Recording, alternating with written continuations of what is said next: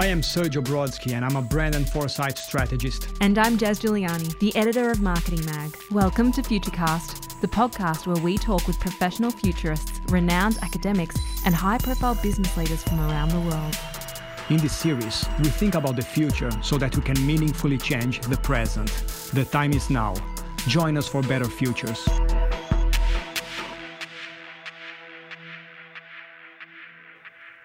This week we're back with Bridget Engeler, who is a trained futurist and senior lecturer in strategic design, foresight, entrepreneurship, and innovation, about why marketing trends are not our friends. Listen to episode 9 to hear part 1 of our conversation. To your point about trends, you actually make, uh, uh, I mean, something that is would contradict what many marketers, you know, would think about trends. You you say very openly, trends are not our friends but trends can also be quite helpful or, or, or not. Uh, where, where are we getting trends wrong?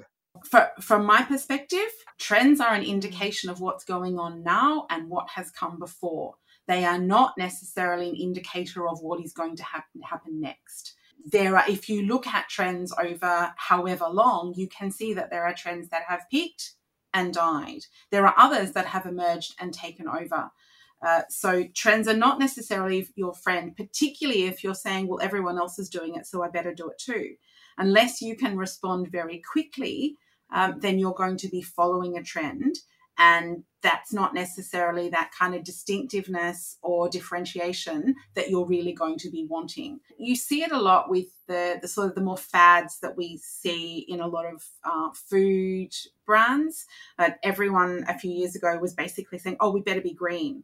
Uh, we, we better put gluten free labels on. I, I'm still really shocked when I see a gluten free label on an avocado. And that's when they are not your friends because you're kind of following a pattern. And what that means is that we're, we're teaching people, the people who buy our brands, we're teaching them to consume that in those ways, which means there's no critical thinking imbued in that.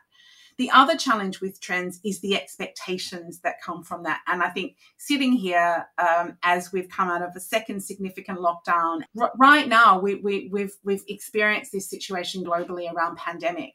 And we have talked about and known about the possibility of pandemic since the early 90s, quite definitively since the early 90s, but we didn't pay attention.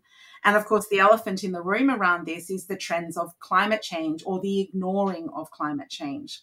So th- these are things that had indicators and we've ignored them, but we will follow trends of, oh, well, that's selling really well, so we'll do that instead of paying attention to the other trends that exist in our world. Uh, so trends are problematic. Uh, it doesn't mean that they should be completely ignored, but we need to remember that they are an indication of what's going on now. And we cannot assume that people will continue to do the things that they have always done because their preferences change, their values change, their lifestyle changes. Um, and that affects brands if we think that we we are just going to continue on doing what we've always done, unless you're a brand that has a, clearly integrated particular value sets or, or attributes uh, and I'm, I'm thinking of bigger brands that have really mm. solid foundations um, and they don't follow trends. Uh, they know who they are, they know what they stand for, and they're not flip flopping in the wind as the next big thing comes along.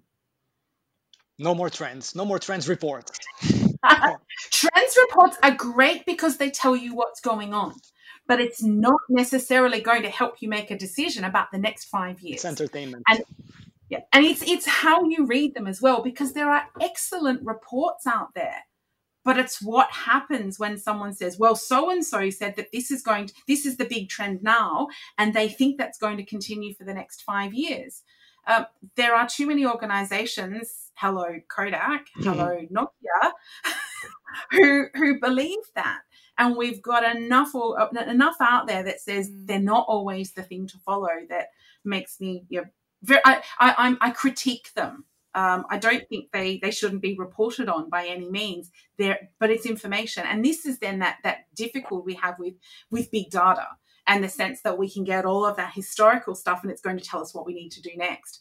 Uh, the, the issue with futures is that they don't exist and it's up to us to create them. So, if we want something different, we have to imagine that rather than working from just what has gone before. And that's not to downplay the role of, of learning from history. Uh, we have had decline of civilizations, we've had shifts in values for eons. Uh, and we, we can learn from that, but it doesn't mean that we have to just have history repeat itself over and over again. Mm. Yeah, having some control of that of the future, I think, is really an important thing to talk about. Um, if I knew the, the thing that really has solidified for me how short lived trends can be is being on TikTok this year because obviously that has been one of my hobbies during during COVID, and it just made me realize how short lived a trend can really be because something that was everywhere at one moment has just disappeared and uh, you forget about it completely. So I actually wanted to change gears slightly. And I'm really interested, obviously, because you have experience and expertise in design. And I'm really curious what you think about, you know, you mentioned before human centered design. Um, and I'm, I'm curious what you think about, you know, we hear these terms like human centered design or environment centered design. But how do you think these concepts translate into practice? And how do you envision the future of design? Design is, is a practice that has the capacity to bring about change and that it does that when we change behavior when we change responses when we encourage people to do things differently engage with products and services differently. In fact just the way we create stuff. One of the the challenge with with all of that is that design is more than form and function, um, and, and, and particularly getting caught up with just the aesthetics of form and function. Design has a significant impact on, on the world around us in terms of uh, the energy and resources used, and the materials used, and the proliferation of consumer culture and materiality. Having said all of that, design has always really meant to be about problem solving, whether it be for, for people or organizations or, or other you know, sentient and non sentient life forms. Um, mm. and so all of the, the, the phrases around design thinking and human centered design or beyond human centered design or trans whatever the next buzzword is, sometimes they are just buzzwords. Uh, that mm. not, however, to diminish the practice of design and the study of design as a means of, of supporting better lifespans, of supporting better living, of supporting ecosystems. Um, so there is a tension inherent in design that it has been mostly linked with consumer culture and and the cons- ongoing consumption of things and i mean things mm. uh, whereas design itself was that that's not really the origins of it and if you look at and i don't want to bombard you with theory but you look at work that looks at like Buchanan's work around the four orders of design and how design has evolved from communication and symbol through to systems levels. It's probably always existed. It's just that we've never kind of codified it like that. Uh, mm. So the, the shift from human centered design to beyond human centered design is an acknowledgement that even when we talk about human centered design, we're actually cutting things things out of the the, the, context. So when we design for people, we're potentially focusing on those people and not other people. Um, you know, good design should take all of that into account. And it's the same with when we talk about environmental or sustainable design. It shouldn't be an add on, it should actually be the foundation of what we do. We shouldn't be having to have conversations with clients about um, the manufacturing materials or the manufacturing processes that go into design projects. We we should just be able to make better choices. Um, and and that then gets back to you know, who's making the decisions and who gets to influence. And there is a big role for design to make change. Uh, mm. It's not always going to be possible though because not everyone will be part of that we that's talking about it and and this is one of the challenges with with foresight, but but anything that we do, that when we talk about we should be doing this or we should be doing that, which we is that? Who is in that we? And who are we, who are we making decisions on behalf of when we exclude others in saying, well, we do this and you do it that way? It's kind of an othering that often happens. Um, in, in terms of futures for design, ongoing change, uh, there, there is still support for design as a means to transition to or foster better futures for all of us. And that is real and it is palpable. And we see we see it in the actions and decisions that are being made at policy level by organization because design can influence policy. Uh, but that doesn't mean that human centered design and a bit of design thinking is going to fix climate change. Because if it was going to, we've had enough of it thrown at a whole lot of different things around the world for the last, well, at least 10, 15 years, and we haven't quite fixed it yet. So mm-hmm. th- this is back to the mindset and and the, the beliefs and values of the people that we're engaging with, because we can change all of the practices around us, but if we still believe in something that is not espoused within that that design artifact that we're seeing or using, um, then there is a mismatch, and, and that disconnect is is a bigger, potentially a very big issue, because we continue to to pursue the things that are useful to us and serve us instead of wanting to make the change. And we we are we as people are potentially the ones who are most guilty of that. And I, I, look at that with with all of the, the, the shifts that we've seen, the growth of cafe culture, uh, that we you know we love sitting outside, but it's cold, so we put a heater up. Uh, and and that's mm. not necessarily the most environmentally sound decision, but you know what? It's cool, and it allows us to support a small business. Uh, it allows us to give someone who's got a, a, a, chance to run their own cafe to, to do um, and I don't mean that to sound as a, you know, it's not a diatribe. I'm, I'm not down on doing that. I'm not you know, being negative about doing that. It's simply thinking through those consequences. Content Brains specialises in content creation across a diverse range of topics for many industry sectors. If you need help with content development for your blogs, thought leadership, white papers, video, podcasts, or special projects, talk to the team at Content Brains. You'll find links in our episode notes. You know, as as you said, Bridget.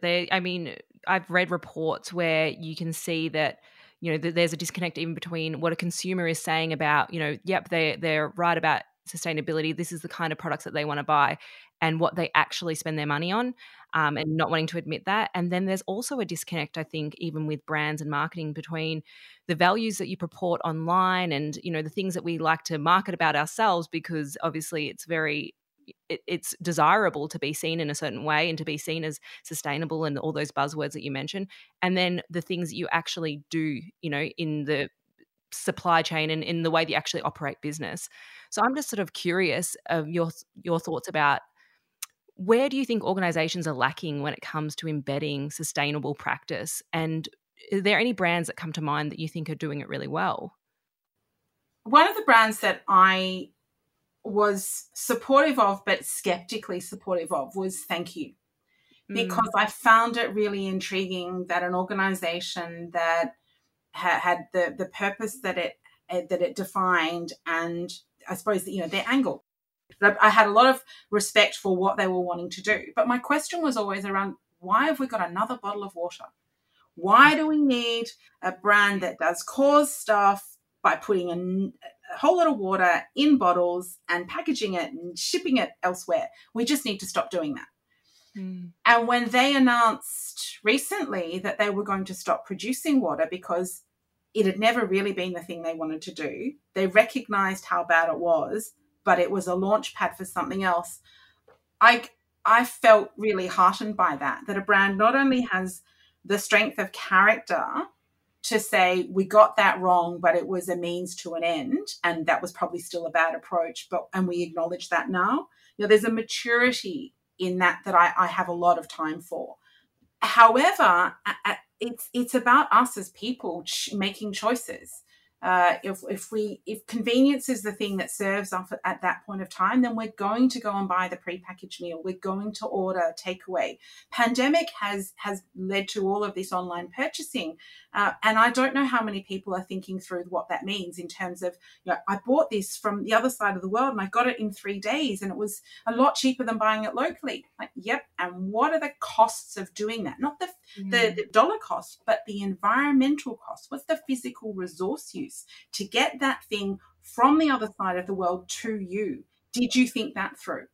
Mm-hmm. And I think there were brands um, during uh, lockdown in, in Melbourne uh, that were constantly sending me messages I did not need to see. Um, and I, I, really got fed up with a couple of the, the bigger department stores and, and some um, you know, homegrown brands telling me that here are the pajamas I need so they don't look like pajamas during lockdown.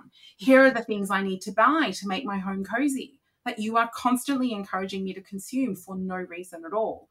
And mm. they lost my patronage for that reason. Now, I'm just one person who makes the decision, and I'm really sorry that that will lead to a decline in sales. And then the I know about the consequences of that. Mm. However, we as people need to make a stand around this. We can't consume our way to sustainability. We basically can't buy our way out of the situation that we're in. And so we need to look to brands that, when they say they're authentic, are actually authentic. And that's what I liked about the, the thank you statement that we're, we're changing. I also know that there are brands that probably get chastised a lot for the work that they do, um, like Coca Cola and Pepsi. They're big. They deal in sugary fizzy drinks, but they also deal in a whole lot of other stuff. And I'm not here to defend them by any means, but they are able to do things um, and we can learn from their mistakes, particularly if we're, we're smaller brands.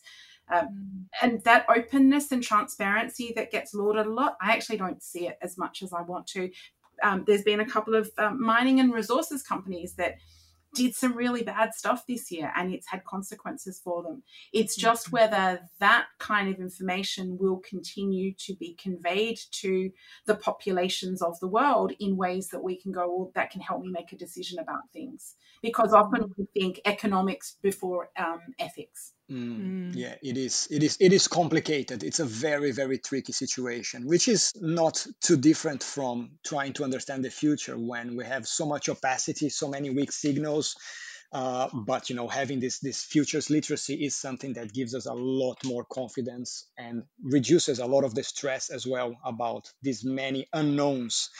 But considering that you possibly has one of the sharpest radars in the in, in the southern hemisphere, the, one of the sharpest anticipation radars and also as a way to wrap this conversation up especially because you just mentioned about the pandemic and i think this is this is the first podcast that we are only talking about covid the pandemics the outbreak. At the very end it's usually you know something that you, we start with but let's let's close with that. Because what i would love to love to hear from you is what can you share with marketers and the broader business community to succeed in a post covid environment? Obviously not not not sending uh, useless messages to buy things that you don't need is definitely one, but what else? So, my first thing would be to clear about what post COVID means, because essentially we probably don't have post COVID. Mm. Uh, in the same way that we don't have post polio or post rabies. Mm-hmm. Mm coronavirus COVID 19 is here and it is not about to disappear anytime soon. Even with a vaccine, it's still something that is around. There are numerous mutations. And in a recent scenarios exercise with a client, we, we semi joked, but we, we did talk about COVID 21 mm. uh, because as a, uh, the need to anticipate further evolution of novel coronavirus and indeed other viruses.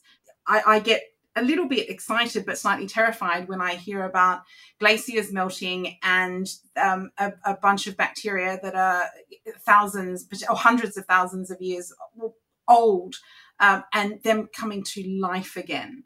Like we're not equipped to deal with that. So the first thing was what is post COVID? Post pandemic is probably a better term to be thinking through because we're not over promising and that's the other thing that I, I'm I'm fearful of is over promising that we'll be able to get back to doing this or we'll be able to get back to doing that. Um, that that whole notion of new normal or new, uh, the newer normal which was a phrase I saw uh, being used.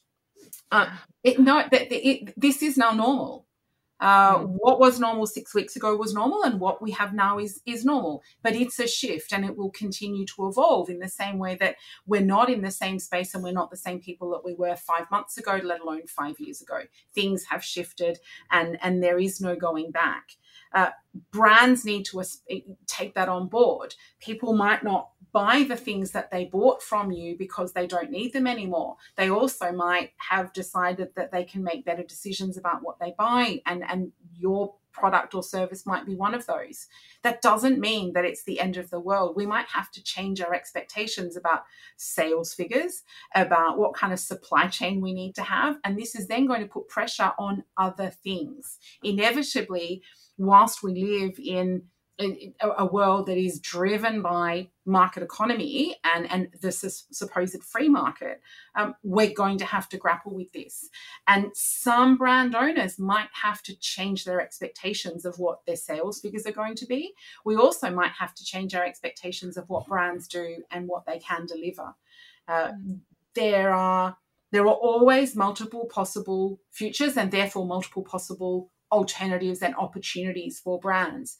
Uh, but my my sense is that this you know the shift or what's been talked about as the great reset might not happen as soon as as some might want it to simply because we are being promised a vaccine. We are being promised the possibility of travel. We are being promised the opportunity to go back to the way things were.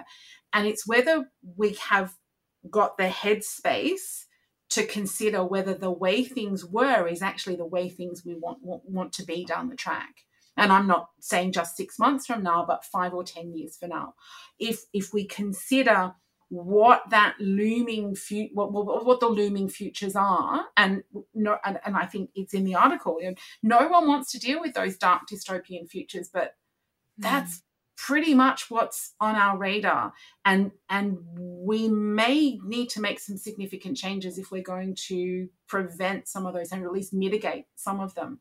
Um, and brands can be responsible for that. Brands can lead that. And it it might take brands being brave and having the courage to say we're not going to do this anymore because because it's really bad. And we know you love it and you might just go and buy it from our competitors but it's actually really bad. So if you really like us and you believe in us as a brand, then you will support us not doing this anymore. Which I think is a, a beautiful way to build the case for foresight in marketing. If uh, there is anything that can, can help brands, marketers, society, consumers to deal with all these uncertainties that we have right in front of us and beyond, futures literacy is something that can certainly help us better navigate and come to some some safe harbor in the end of the storm. Bridget, it was a pleasure talking to you. Thank you so much for joining us at Futurecast. It was a pleasure. Thank you so much. Uh, it's um, this is a subject and a, a practice this is dear to my heart. So thank you for the opportunity. Futurecast is the Marketing Mag podcast series brought to you by Content Brains and presented by Marketing Mag. Futurecast is produced by Joanne Davies, head of Content Brains and publisher of Marketing Mag, and Jazz Giuliani, editor of Content Brains and Marketing Mag. Our executive producer is Sergio Brodsky, with original music and audio production by Sam Boone. If you want further details on our podcast or our guests, please visit the episode notes in this podcast. Remember to subscribe to Futurecast so you never miss an episode.